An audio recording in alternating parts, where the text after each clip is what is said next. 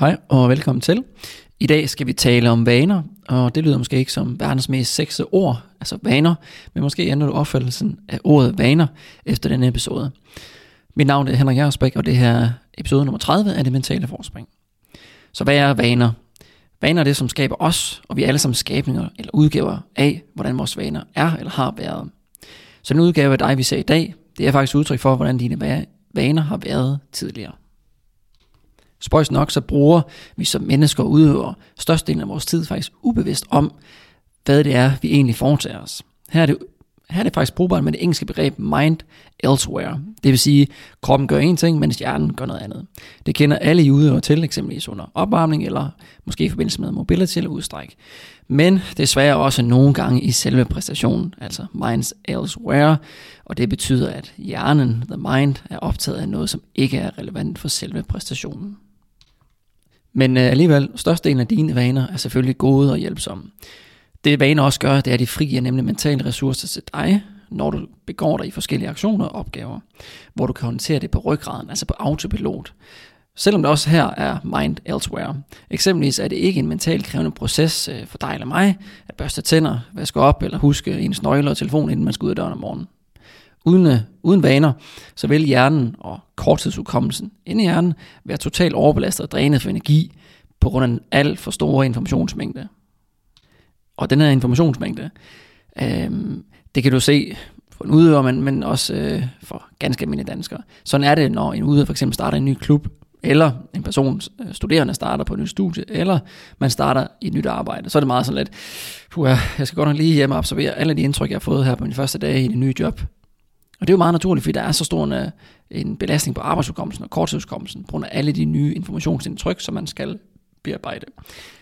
Og det her er faktisk bare et udtryk for, at din arbejdsudkommelse er belastet til det yderste med alle de informationer. Men prøv at tænke på, hvis du til hver eneste situation skulle overveje at tage stilling til alt, og alt var nyt, du skulle overveje dine valgmuligheder, dine beslutninger og dine handlinger, puha, så du skulle op ad bakke. Men på et eller andet tidspunkt bliver det jo normalt igen jo, og vi, vi vender os til, hvordan er det at være i det her job eller den her klub. Man kan egentlig også sige, at, at vaner det er ligesom, hvis en hund den, øh, tisser indenfor, eller den gør hver gang, der kommer gæster.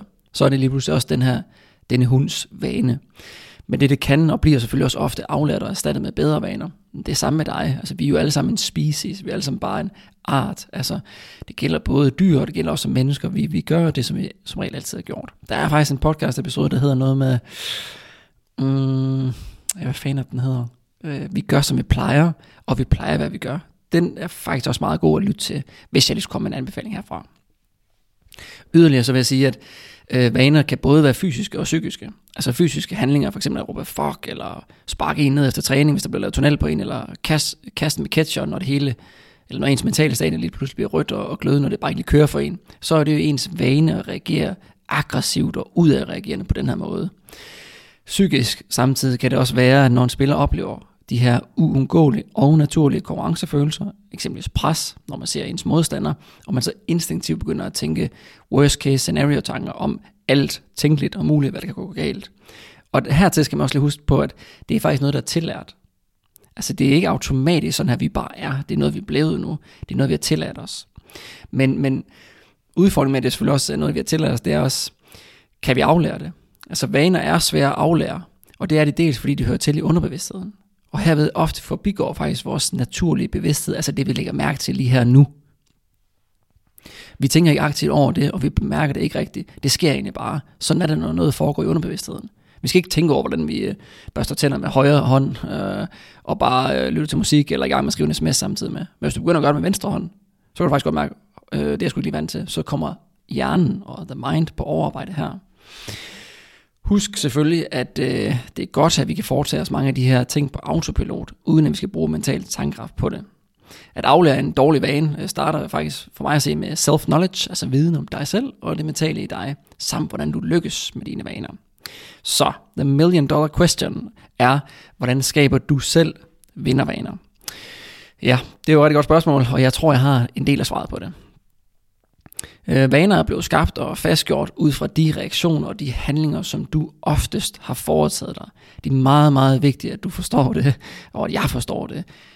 Dine vaner og din personlighed, din ageren, den måde du er på den dag i dag, det er på grund af det, du har gjort tidligere.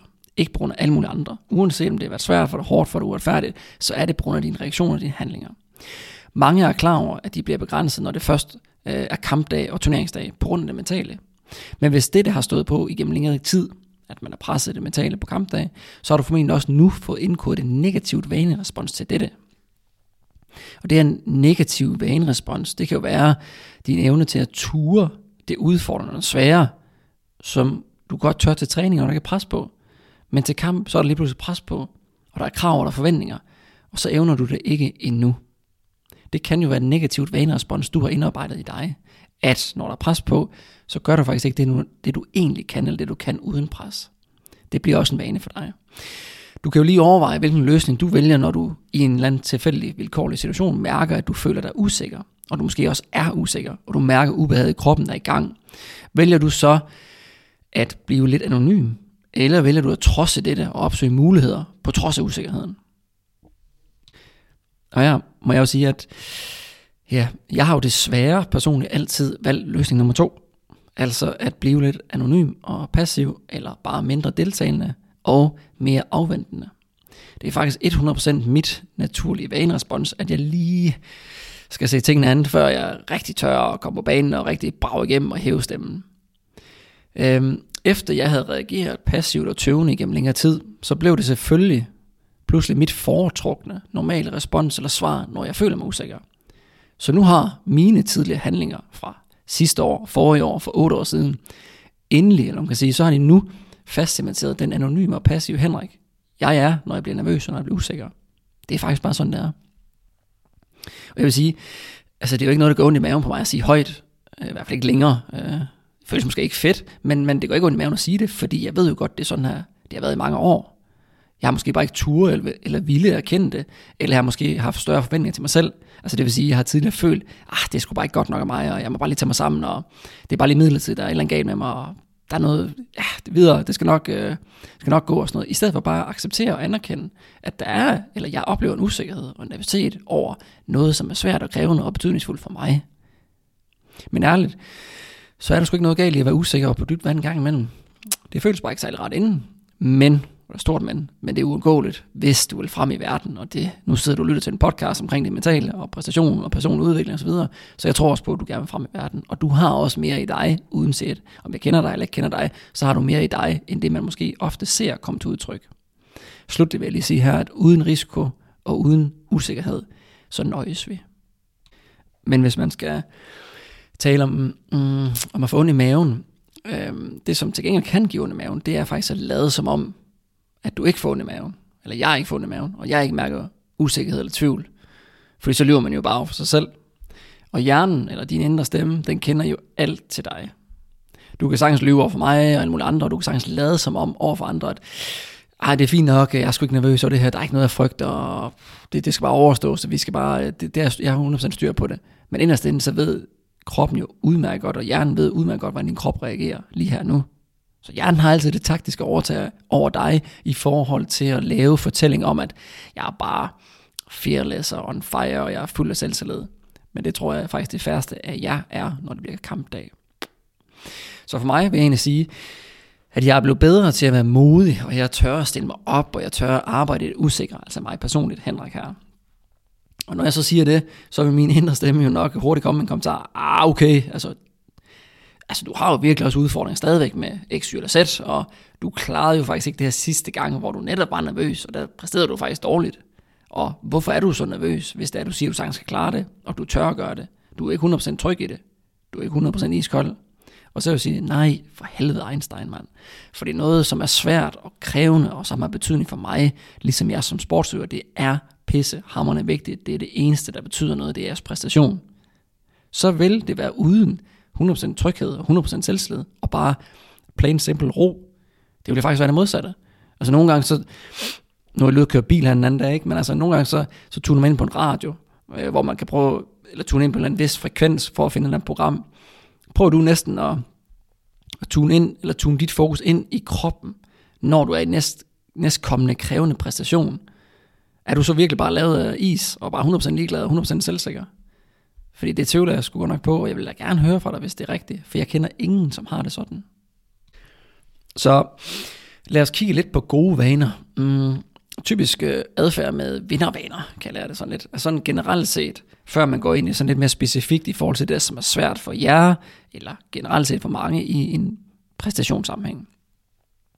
Hvis jeg nu siger sådan generelle vinderhandlinger, lad os sige for mig eller en naturlig person, det vil sige, man står måske op klokken 6 eller 7 om morgenen, så mediterer man lige 10-20 minutter, så læser man en bog 10-20 minutter, undgår eller undlader at bruge teknologi, såsom telefon og de åndssvage apps, som stensikker godt kan vente til senere på dagen, og man behøver ikke at starte tv'et med det samme. Jeg har sådan lidt, lad nu for helvede din hjerne være. Altså prøv nu at give den et, et break. Hvornår er det kreativitet, store tanker og energi, der opstår? Jamen det er jo, når vi er fri for alt det skrammel. Men hvorfor er det så, vi først vi gør, når vi står op om morgenen? Det er på grund af, vi er afhængige af det. Det er jeg også selv. Men dernæst, så kan man så planlægge dagen, altså, eller, eller måske også gøre det dagen før, ikke? Altså, hvad er det, jeg skal igennem i dag? Og så kan du måske efter det, det har måske taget en time, eller en halv time, så skal man i gang med sin træning. Formoder mange af jer sportsøvere, så det vil give god mening. Det giver også god mening for mig at stadigvæk gøre det. Og det her, det lyder dejligt simpelt. Men, men, men, men det er sværere på morgener, hvor man er træt, og man er umotiveret, og man er travlt, og tankerne overtaler en til at, til at udsætte det. Men hvis vi gør det her, så er det en god start på dagen. Og når vi har haft en god start på dagen, så er det sværere faktisk at få en dårlig dag. Omvendt, altså, altså det er svært at få en dårlig dag, efter vi har haft en god start på dagen. Men omvendt, så er det også det modsatte tilfælde. Altså hvis vi har haft en rigtig dårlig start på morgenen, pisse sur, og stresset og irriteret, så er det også svært for at ende med at få en god dag. Det er så meget mere energikrævende. Vi kører lidt bare videre på det, vi har skabt fra, fra morgen til at starte med. Jeg har skabt en sindssygt god morgenrutine her. Nu siger jeg ikke, men altså bare sådan generelt set. Jamen så kører man også videre på det, og så bliver dagen også mere glidningsfri. Dernæst så vil jeg øh, i mit tilfælde gå videre til at opnå eller nå de her sværeste af mine daglige opgaver inden frokost. Fordi så er det ligesom klaret. Og hvis ikke, så hænger det sgu bare i baghovedet på en, og så begynder det bare sådan stille og roligt at dræne ind for energi og dræne mit overskud. Og i det her tilfælde skal vi faktisk huske på, at øh, hver eneste handling, vi foretager os, øh, uanset om det er gode handlinger eller dårlige handlinger, så bliver det en stemme for, hvordan jeg, altså vi, er og bliver i fremtiden. Det vil sige, du har nok lige set de sidste måned, eller sidste to måneder, hvis du følger med i de amerikanske eller internationale nyheder, så har du set et hæsblæsende valg i USA, hvor Biden heldigvis slog både psykopaten og sociopaten Donald Trump, hvor der blev lagt en masse stemmer øh, ned i den her stemmeurne. De blev så talt op, og jo flere stemmer, der var på Biden, jo større sandsynlighed var der for, at han blev præsident. No shit, Sherlock. I know. Men det samme, så gælder, det gælder dig og dine handlinger. Jo flere handlinger, altså stemmer, der er for, at du er en udgave, som går forrest, som gør det ekstra, og som ikke holder det tilbage, jamen jo markant større er sandsynligheden for, at det netop er denne seje og gode og vinderagtige udgave, vi ser i fremtiden. Det er jo egentlig meget simpelt. Og det, det, det er jo selvfølgelig for sådan en generel situation, ikke? at det er den måde, vi kan handle på til daglig og sådan noget, og det lyder til at med at gøre. Nogle gange skal man bare sætte det i en proces og få noget struktur på. Men der er også en vigtig ting i det i forhold til IS sportsøver, det er, at det er jo et fravær af pres og usikkerhed, lige præcis de her situationer, når man står op om morgenen. Det er jo lidt mere med viljestyrke og gide og evne at gøre det. Så lad os prøve at se på det lidt en kampsituation. Typisk så er noget af det sværeste jo, uanset hvad for en sport det er, vi taler om, det er jo, at hvis man laver en fejl, eller man misser en helt oplagt mulighed. Noget, som man ved, man kan og har gjort tidligere og skal kunne. Det kan også ske i dine aktioner, det er pinligt. og så er der en naturlig respons derefter, eller man får en naturligt efterfølgende mental status, som er, at man er oprevet, frustreret og måske skammer sig. Det betyder så, at man ryger direkte fra at have fokus på det, der foregår på banen og ens præstation, ind i hovedet på sig selv, hvor man ærger sig, og nu bliver ens næstkommende aktion, som jo altid er den vigtigste aktion, faktisk lige pludselig meget, meget sværere. Det, der kan ske her, det er, at A, enten aktiv, aktivt får du involveret dig i en ny aktion, eller B, så afvender du og ser, hvad der, der sker. Og husk på, at jeg også selv kan ærligt sidde og sige, at jeg var typen, der afvandede og lige skulle til tingene anden, før jeg kunne, kunne komme eller evne at komme ud af min komfortzone. Men hvorfor er det egentlig, vi gør det? Der er jo mange, der vil sige, at det giver jo ikke super god mening. Altså, det er jo ikke det rigtige at gøre efter en situation. Jamen, skal jeg gå og overtænke det? Skal jeg gå og filosofere og reflektere over det? Jamen, jeg tænker for meget over tingene. Ja, det gør vi måske nok. Men hvorfor gør vi det? Ofte set, så er det på grund af, at som altid er blevet sagt også i den her podcast, det er fordi vi er mentalt styret. I det her tilfælde, så er det fordi, at fristelsen, den mentale fristelse, altså en kortvarig belønning, den er for stærk. Og du ønsker ikke, virkelig med stor streg under ikke, at gøre skaden værre, end den allerede er. Jeg har allerede lavet en fejl, jeg skal fandme ikke lave en ekstra fejl. Altså, så kommer der flere øjne på mig. Hvis jeg får bolden igen, hvis jeg tager en chance igen, hvis jeg kræver, at der kommer øjne på mig ved at involvere mig aktivt igen, hvad sker der så? Så kommer der flere øjne på mig. Ergo mere risiko og flere øh, sandsynlighed for, at jeg faktisk skal fejle igen. Men når du ikke ønsker at gøre skaden værre, end den er, så formår du heller ikke råde bod på skaden, da du netop ikke gør noget for at ændre på din sidste aktion, som jo et eller andet sted var dårlig. Og jeg tror godt, jeg kan tillade mig at sige, at det svarer lidt til at pisse i bukserne. Altså fordi, at det, det er fint kortvejt, men efterfølgende så rammer det bare endnu hårdere. Det føles også rarere for, for dig at spille sikkert og uden risiko. Altså det gør det jo endnu ud. For så, så er der ikke flere, der er jo ikke kritik af os. Vores indre mentale stadie behøver ikke værre. Det, det føles da rarere, det vil da hellere. Så bliver man i komfortzonen. Vi skal da ikke til at gøre det endnu værre. Det er da mega usikkert. Konsekvensen bliver endnu større. Men bagefter, altså når kampen er færdig, så sidder du med en enorm trælsmag i munden over, hvorfor i alverden kunne jeg ikke komme igen. Og så har jeg jo sådan lidt det dejlige, måske en lille smule arrogante svar her fra mentaltræners side af, at jamen det er jo bare på grund af det mentale. Når, man, når du skal indarbejde et nye og bedre vindervaner, øh, når du er presset, så skal du lige være ops på et par enkelte ting. Altså vores vaner, vores handlinger ligesom stemmer for, hvordan vi er i fremtiden, eller hvordan vi skal være i fremtiden. Hvis vi fortsætter med at handle ved ikke at handle og være anonym og passiv, som jeg jo har sagt, jeg har gjort og været mange gange, så bliver vi stensikkert også den person, som kun kan bruges, når du har medvind, selvtillid, og vi er foran, og vi fører, eller til træning, og når der ikke er pres på, så bliver vi sådan en udgave. Men det, det er jo kun ønskværdigt for træningsspillere, og det er der ikke nogensinde nogen, der har kigget tilbage på at være stolt af, så det går jeg heller ikke ud fra, at du synes er særlig fordelagtigt. Så i stedet for, så skal du forholde dig ærligt til, at hvis du vil indkode nye vinderhandlinger og være din ønskværdige udgave dig i fremtiden, så skal du arbejde ind i et svært område, og det er sgu et svært område. Det vil sige situationer, ek, øh, eksempelvis efter fejl, hvor du, vi bare naturligt bliver lidt usikre og i tvivl og bliver lidt nervøse. Vi har ikke en god følelse med det længere. Vi mister faktisk den gode følelse, og den her gode følelse bliver stadig dårlige følelser. Vi begynder pludselig at frygte, hvad der sker, og hvilke konsekvenser der har ved det, vi nogle gange foretager os. Og vores tanker og vores mentale sag, bliver faktisk mere og mere negativt. Og det ender med, at vi bliver mere og mere tøvende i vores adfærd. Og i særdeleshed også, når det er mere tøvende og afvendende og sådan noget, og det mentale stadie er mere mm, selvdestruktivt, det er det i hvert fald i højere grad end det selvopmuntrende. Det kan jo godt ske, at man nogle gange siger, åh oh, kom nu, jeg kan godt, og tro nu på dig selv, og ej, du er så altså bedre end det her. Men om man vidderligt tror på det i momentet, og det ændrer det negative ind i en til noget positivt, det tvivler jeg faktisk på. Nå, men jeg kan ikke sige øh, specifikt, hvilke handlinger, at du skal foretage dig lige her. Men jeg kan sige et par enkelte ting til dig, og det er, at det skal være noget, som er nemt og realistisk. Så det du gør i ubehag, altså ude af komfortzonen, det du gør, når du laver en fejl, når du skal virkelig udøve mentale styrke og træne i evne til at være mentalt stærk, det er noget, som skal være nemt og realistisk. Det skal ikke være alt for krævende. Og her kan du fordele tænke på, at mm, når du skal prøve at finde nogle handlinger, hvad er den mindste, største ting, jeg kan gøre, for at hjælpe mig selv videre? Altså, vi skal jo ikke til at lave den helt vildt sindssygt og stort, fordi det, kan, det magter vi ikke, når vi er mega, mega presset. Men en lille, stor ting kan vi godt foretage os. Og så mm, kræver vi også af os selv, at vi aktivt prøver at komme videre. Og her skal du også huske på, hvad der er inden for din egen kontrol, og hvad der er uden for din kontrol. Og det kan du sjovt nok også læse mere om i den her mentaltræningsbog, Kamp mellem linjerne. Og øh, hvis du nogensinde arbejder med målsætninger, eller vågner op og har lyst til at erobre verden, og det gør vi fandme nogle gange, og det er mega fedt, og det skal vi gøre brug af, så gør det her til din vigtigste opgave i resten af februar måned som et minimum. At foretage dig så mange som muligt af de her vinderhandlinger i de svære situationer. På den måde skaber du en bedre, eller du skaber bedre arbejdsvilkår for dine kommende præstationer, altså næste gang du skal præstere i det svære ubehag. Og så skaber du egentlig også bedre vaner til fremtiden. Jeg vil faktisk lige her sådan lidt, lidt halv ulækkert øh, lommefilosofi-agtigt sige, at jamen, du er jo faktisk kun en handling væk fra at ændre din fremtid. Jeg tror, sgu skulle lige have gentaget den her til, ikke? Altså, jeg ved ikke, om der andre har sagt det, men jeg er i hvert fald enig i det. Men altså, du er kun lige nu, selvom vi står i orkanens øje, vi står i mental stormvær og sådan noget, så er du kun en handling væk fra at ændre din fremtid. Og du er også kun en handling væk fra inden din nutid. Det eneste, vi gør, er, at vi kan ikke lave vores tidlige aktioner om, de er jo pisse dårlige. Ja, det var det. Det var mega dårligt, du mistede bolden før. Det var mega dårlig fejl, du lavede. Det var det. Men det er ikke tid til selvreflektion og analysering lige nu. Det er først efter kampen. Så du er kun en handling væk lige nu, selvom det er svært, fra at ændre det, der sker lige nu og i fremtiden. Så her lidt på falderæbet, så, så hvad er den psykologiske rolle i vaner? Vaner det er faktisk en måde sådan metodisk at nå dine mål på, og det er en måde at opnå resultater. Psykologisk, som der også er blevet sagt, så er vaner det, der bidrager til at udgøre din identitet. Hvorfor det selvfølgelig også hedder på engelsk Identity-Based Habits. Og hertil vil jeg jo selvfølgelig igen sige, så du kan huske dig selv på det, hver evig eneste vanehandling, du fortsætter, det er en stemme for den, du ønsker at være. Eksempelvis, øh, hver morgen, når du redder din seng om morgenen, så bekræfter du, og skaber til dig selv, at du er en person, som er organiseret. Hver morgen øh, sidste år, da jeg vågnede op og skrev på min bog, bekræftede at jeg faktisk gerne blev forfatter.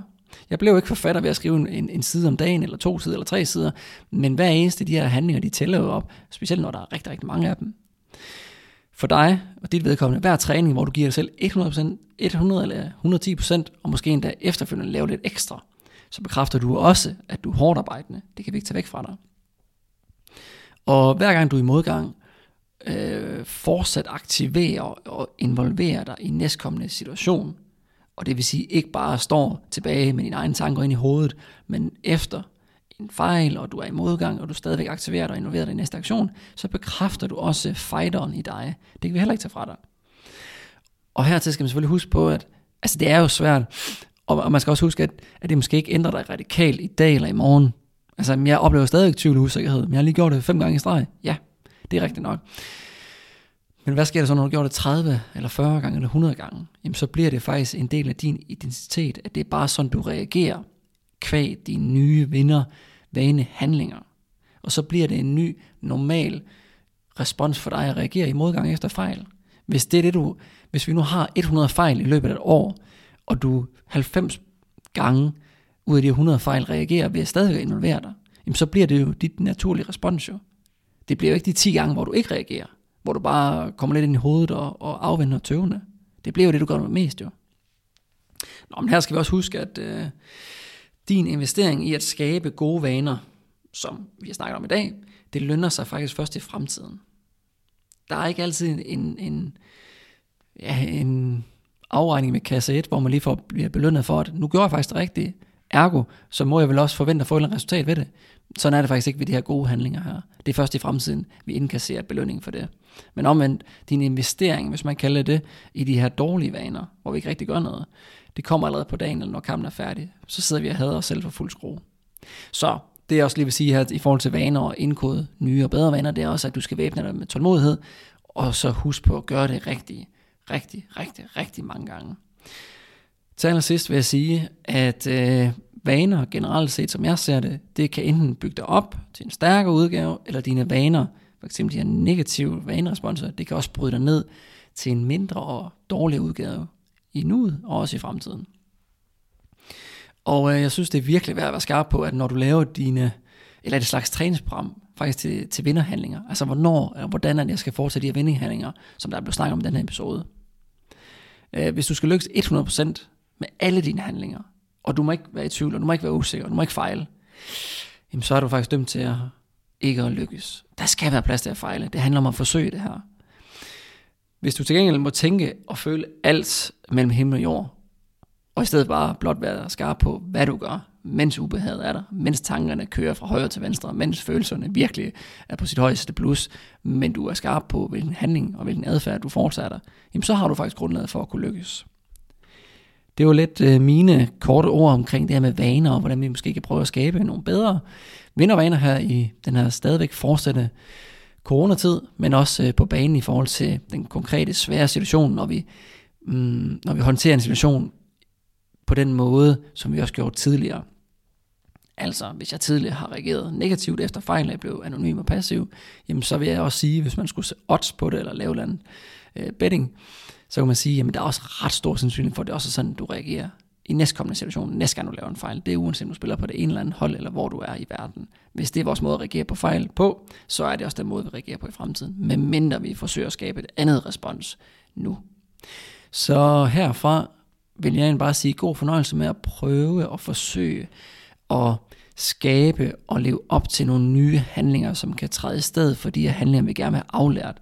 Det er det samme med hunden, der pisser indenfor, eller gør helt fabrils, når der kommer gæster øh, ind i huset, jamen den kan også godt aflære de her vaner. Men den måde, vi aflærer vanerne på, det er ved at skabe nogle nye vaner. Så det skal du forhåbentlig i gang med nu her. Mit navn er Henrik Jarsbæk, og det var dagens episode af det mentale forspring. Hej hej.